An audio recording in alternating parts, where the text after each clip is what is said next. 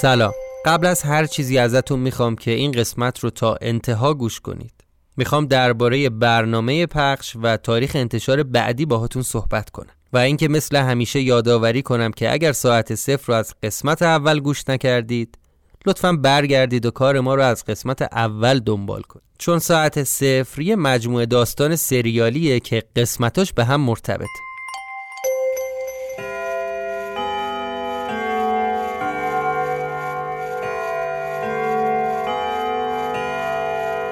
شما به پادکست ساعت صفر گوش می‌کنید.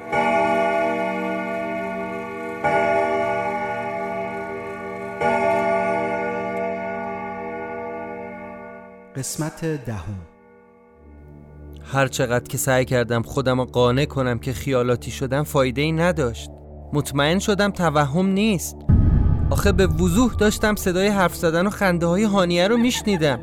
یه لحظه شک کردم نکنه هانیه اومده تو خونه. حتی صداش کردم. هانیه؟ هانیه تو اینجایی؟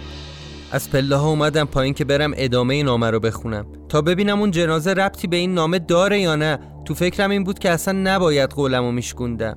نباید برمیگشتم اینجا. حالا چطوری این موضوع رو به هانیه بگم؟ آخه الان دیگه بحث بازی و تفریح و سرگرمی نیست. من دلم نمی‌خواد این دختر رو از دست بدم. به عکس عاشقانه دو نفرمون روی دیوار نگاه کردم که دیگه دو نفره نبود. چون فقط خودم تو اون عکس بودم. انگار اصلا اون عکس هیچ وقت دو نفره نبوده. خدای من یهو دلم لرزید که نکنه قراره براش اتفاقی بیفته. یا شاید هم افتاده. نفهمیدم چطوری با دستپاچگی و استرس از خونه زدم بیرون. فقط یادم موقعی که می‌خواستم از در خونه بیام تو کوچه یه نگاهی دزدکی کردم که ببینم کسی هست یا نه. دل تو دلم نبود. باید یکم از خونه دور می شدم تا بهش زنگ بزنم. چون توی خونه موبایل از کار میفته و آنتن نداره. اون چند قدم تا برسم سر کوچه بنبست برام به اندازه هزار سال طول کشید. همینطوری که تلفنش بوغ می‌خورد و منتظر بودم تا گوشی و برداره از میزان استرس رو شقیقه هم داشتم نبز و حس می‌کردم. همین که گوشی و برداشت و گفت الو؟ یه نفس راحت کشیدم. از پشت تلفن هانیه هی صدا می کرد ولی ولی نتونستم چیزی بگم. گوشی رو قطع کردم. سعی کردم فورا خودم رو جمع جور کنم و چند تا نفس عمیق کشیدم. خودش فورا زنگ زد. علکی سوالی سرهم کردم تا رفع و رجوع بشه و شک نکنه. بعدم خیلی عادی بهش گفتم که پس میبینمت ساعت 6 دم خونه شما.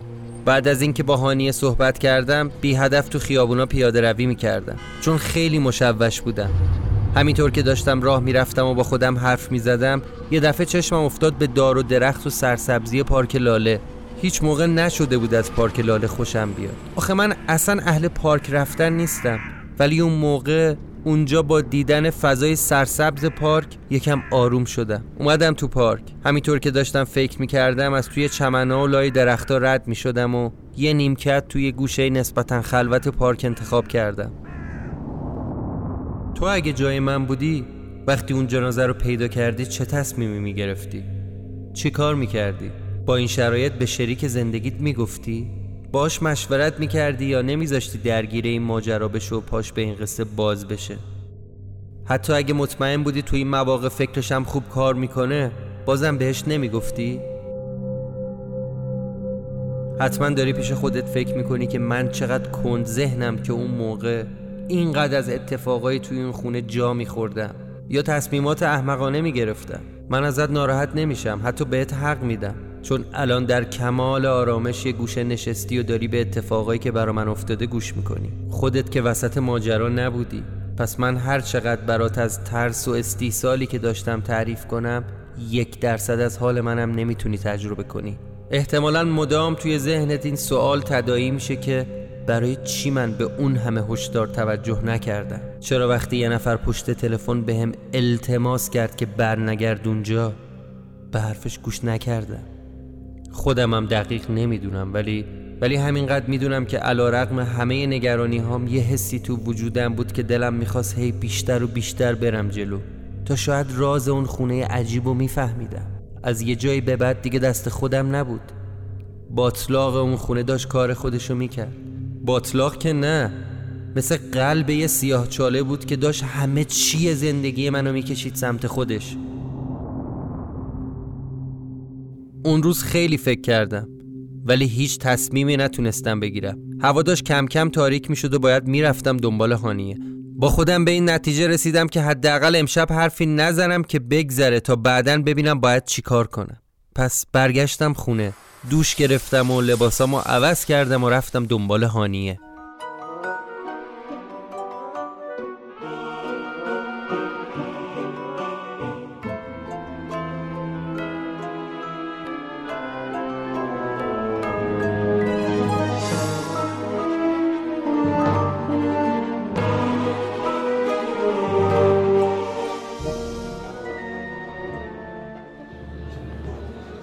اون شب خیلی خوش گذشت.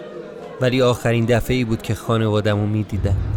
پدر و مادرم حسابی با هانیه گرم گرفته بودن و شاد بودن. می‌گفتن و میخندیدن. حتی بابا موقعی که هانیه و مادرم توی آشپزخونه سرگرم آماده کردن لوازم شام بودن به هم گفت که به تبریک میگم. چه دختر با شخصیتیه. خانوادش هم دیدی؟ گفتم نه بابا جون بهتره با شما و مامان دفعه اول بریم اونجا.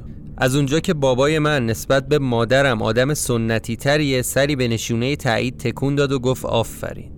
خوشم اومد حواست هنوز به این رسم رسوما هست. بعد شام مادرم رفت و آلبوم عکسای قدیمی آورد و خیلی با اشتیاق دونه به دونه قصه های توی هر عکس و برای هانیه تعریف می‌کرد. بعدم خیلی با حوصله اطلاعات کاملی از آدمای توی هر عکس به هانیه می‌داد. از نسبت های فامیلیشون می‌گفت یا اینکه الان با همون قهرن یا آشتی. هانیه هم مشتاقتر از مامان با دقت کامل محو دیدن عکسا بود. گاهی بابا برای اینکه سر به سر مامان بذاره بین خوردن آجیل و میوه شب یلداش وقفه ای مینداخت و با چند تا متلک و شوخی در مورد فامیلای مامان سر به سرشون میذاشت. اون شب یه لحظه تصویری دیدم که برام خیلی لذت بخش بود. وقتی دیدم که این سه نفر چطوری با هم میگن و میخندن و خوبن دلم هری فرو ریخت. به این فکر کردم که چرا من امروز احمق شدم و دوباره رفتم تو اون خونه؟ یا اینکه چرا هانی از تو عکس دو نفرمون غیب شده بود؟ نزدیکای ساعت 11 شب بود که هانیه منو کشید کنار و گفت مامانم پیام داده و میگه زشته. دیگه داره دیر میشه. خیلی نمون اونجا. بلند شو بیا. یکم بعد خداحافظی کردیم و راه افتادیم تا من هانیه رو برسونم دم خونشون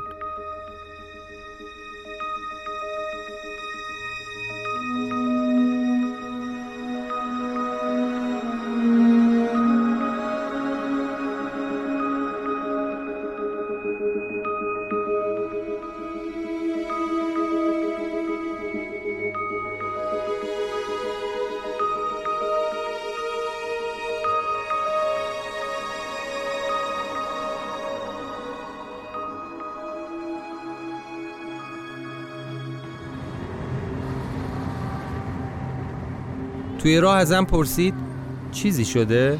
دو سه باری امشب رفته بودی تو فکر را. بهش گفتم نه بابا کی رفته بودم تو فکر؟ خوبم عزیزم خوبم. بعد سری حرف عوض کردم. هانیه راستی خانوادم به تصورت نزدیک بودن؟ بهت خوش گذشت؟ اصلا نظر چیه؟ در جواب گفت وای آره مرسی واقعا. خیلی خوب بود. همه چی خیلی خوب بود. مامانت عجب دستبختی داره. ولی حسابی لوست می‌کنه ها. گفتم نه بابا کجا لوس کرده منو؟ تازه هانیه موقعی که شما تو آشپزخونه بودید بابام صدام کرد و بهم گفت آفرین پسرم چه خوش سلیقه ای چه انتخابی کردی و از این حرفا بهم زد. در جواب من یکم خندید. دیدم که گونه هاش از خجالت سرخ و سفید شده بود. بعد رو کرد بهم و گفت حالا تو خبر نداری مامانت چی بهم گفته؟ قبل شام تو آشپزخونه ازم پرسید که تا حالا جر و بحثتونم شده؟ گفتم نه نه خیلی جدی. می‌دونی چی بهم هم گفت؟ برگشته بهم هم میگه می‌دونم پسرم یه وقتایی اخلاقش گند میشه. تقصیر خودش نیست به خانواده باباش رفته. به هارت و پورتش نگاه نکن. اینم مثل باباشه هیچی تو دلش نیست. بعد هانیه زد زیر خنده. منم به خنده اون خندیدم. ازش پرسیدم دم رفتم مامانم چی تو گوشت داشت زمزمه می‌کرد؟ گفت هیچی چیز مهمی نبود. فقط مامانت به هم گفت که هانیه دخترم. به خانوادت سلام برسون و بگو ما آخر همین هفته مزاحمتون میشیم. واسه امر خیر.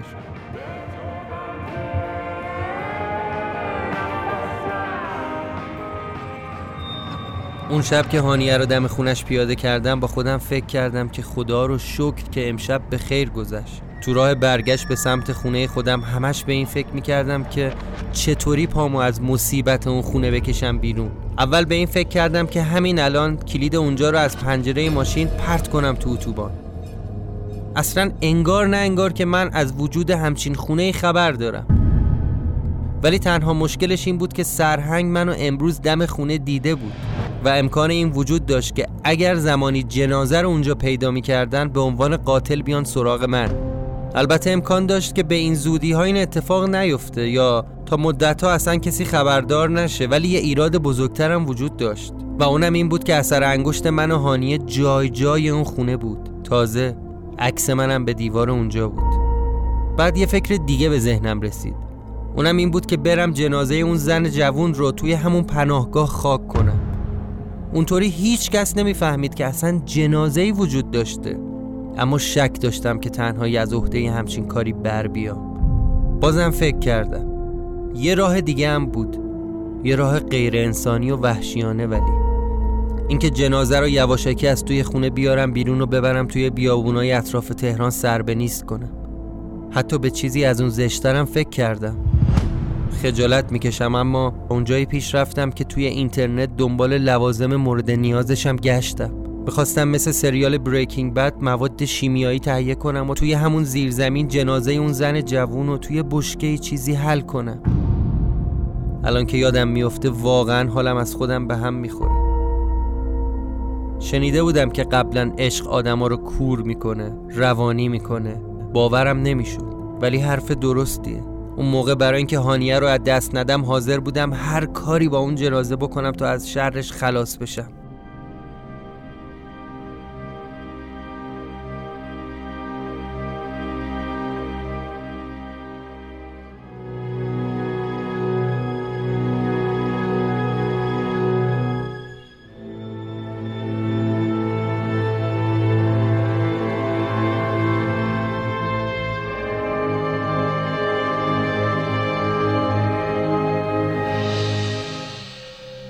برگشتم خونه.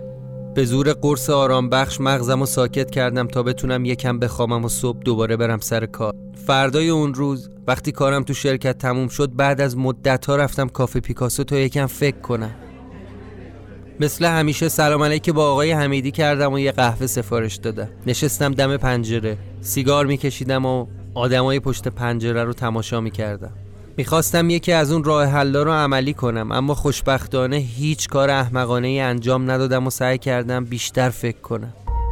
یه جورایی مطمئن شدم اون جنازه و نامه به هم ربط داشتم نمی‌دونم چطور به ذهنم رسید ولی حدس می‌زدم عطا بهاری اون پلیسی که اون نامه رو نوشته همون مرد توی عکسه. با فرض این موضوع زن عطا اونجا چی کار می‌کرده؟ عطا توی نامش از کشتن یه مردی به اسم سیاوش حرف زده. ولی چرا تو زیر زمین جنازه یه زن بود؟ از توی کیفم همون دفترچه ای رو در آوردم که درباره آرش و حسام توش یادداشت نوشته بودم اسم عطا و زنش نرگس و اون قاچاقچی سیاوش فرمان فرما رو یادداشت کردم. بعد تصمیم گرفتم نامه رو تا انتها بخونم تا از چند تا چیز مطمئن بشم. یکی اینکه ببینم عطا با جنازه سیاوش توی زیرزمین چیکار کرده. بعید نبود. شاید یه جایی توی خونه خاکش کرده باشه. چون من اثری از جنازه یه مرد توی زیر زمین ندیدم. دوم اینکه آیا عطا واقعا شوهر همون زن جوونه که مرده یا نه؟ چون اول نامه نوشته بود که این خونه همه چیه منو ازم گرفت. زندگیم و عشقم و و سوم اینکه ببینم عطا چه سرگذشتی داشته. دنبال کی می‌خواسته بره که اول نامش گفته میرم تا باعث و بانیشو پیدا کنم؟ بعد از اینکه اینا رو توی دفترم یادداشت کردم تو کیفم دنبال نامه عطا گشتم که تازه فهمیدم اون روز از بس عجله داشتم و نگران بودم نامه رو توی خونه جا گذاشتم. اه لعنت! حالا دیگه مجبورم دوباره برم اونجا تا حداقل نامه رو بتونم بخونم. کلید اون خونه با هم بود ولی دل و جرأتم انقدر نبود که مستقیم از کافه برم اونجا. یه دفعه یه فکری مثل هدیه خدایان اومد تو ذهنم. اینکه به هانیه زنگ بزنم و یه چیزی سرهم کنم و رازیش کنم که مثلا برای بار آخر بیا بریم اونجا. اگه هانیه راضی می‌شد که با هم دوباره بریم اونجا موقعی که وارد خونه می‌شدیم جوری وانمود می‌کردم که انگار من از هیچی خبر ندارم و جنازه رو تصادفی پیدا کردیم. اینطوری حداقل هانیه بهم کمک می‌کرد که جنازه رو همونجا خاک کنم. از کافه زدم بیرون و تو خیابون یکم فکر کردم تا حرفامو پشت تلفن آماده کنم تا بتونم هانیه رو مجاب کنم که فردا بعد از دانشگاهش بریم اونجا. اگه همه چی خوب پیش می‌رفت می‌تونستم با هانیه قال این قضیه رو بکنم و تا روز خواستگاری شر این خونه رو از سر خودم باز کنم. گوشیمو در آوردم و شمارش رو گرفتم.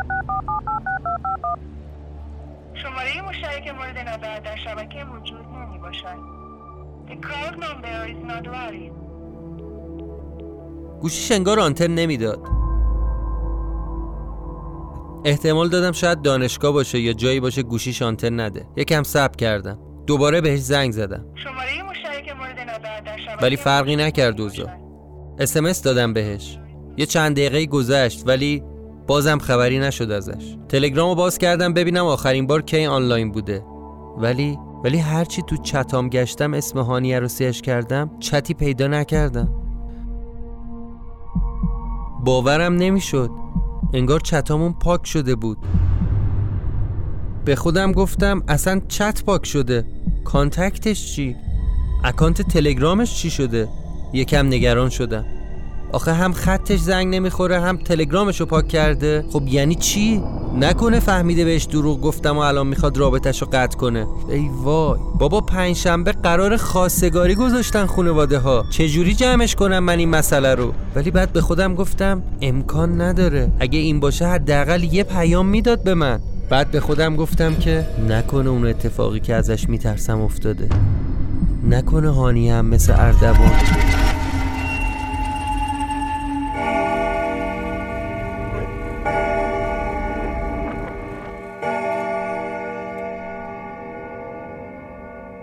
پایان قسمت دهم.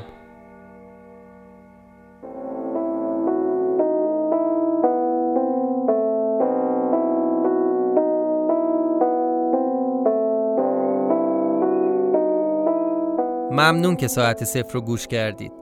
لازمه بابت تأخیر یک هفتگی در پخش این قسمت توضیحی بدم. قسمت دهم ما باید هفته گذشته منتشر می‌شد. اما همتون در جریانید که تو این کشور اتفاقاتی میفته که روح و روان همه ما رو تحت تاثیر قرار میده. و از طرفی همینطور که متوجه شدید سرماخوردگی بنده هم مزید به علت. اما همینجا اعلام می‌کنم که قسمت بعدی ساعت صفر یعنی قسمت یازدهم روز چهارشنبه نهم بهمن ماه 1398 منتشر میشه. از این به بعد تا انتهای فصل اول هر هفته یه قسمت جدید داریم. نکته بعدی این که از همه کسایی که در شبکه های اجتماعی به ما پیام دادن تشکر می‌کنم. به ویژه اون دوستانی که در CastBox برای ما کامنت گذاشتن و درباره ادامه داستان پیش های جالبی کردن. مثلا دوستی به اسم شکیبا برای ما نوشته که به نظرم شخصیت داستان باید ساعتی که کار می‌کنه رو از کار بندازه. با از کار افتادن این ساعت بقیه ساعتها به کار میافتن.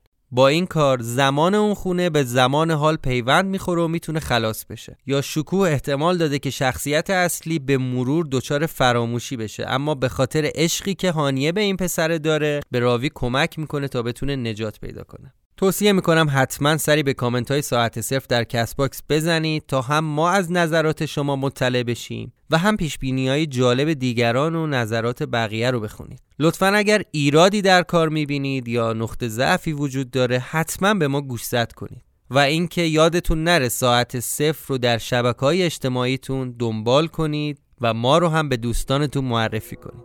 منتظر قسمت بعدی ما در روز چهارشنبه نهم بهمن ماه باشید.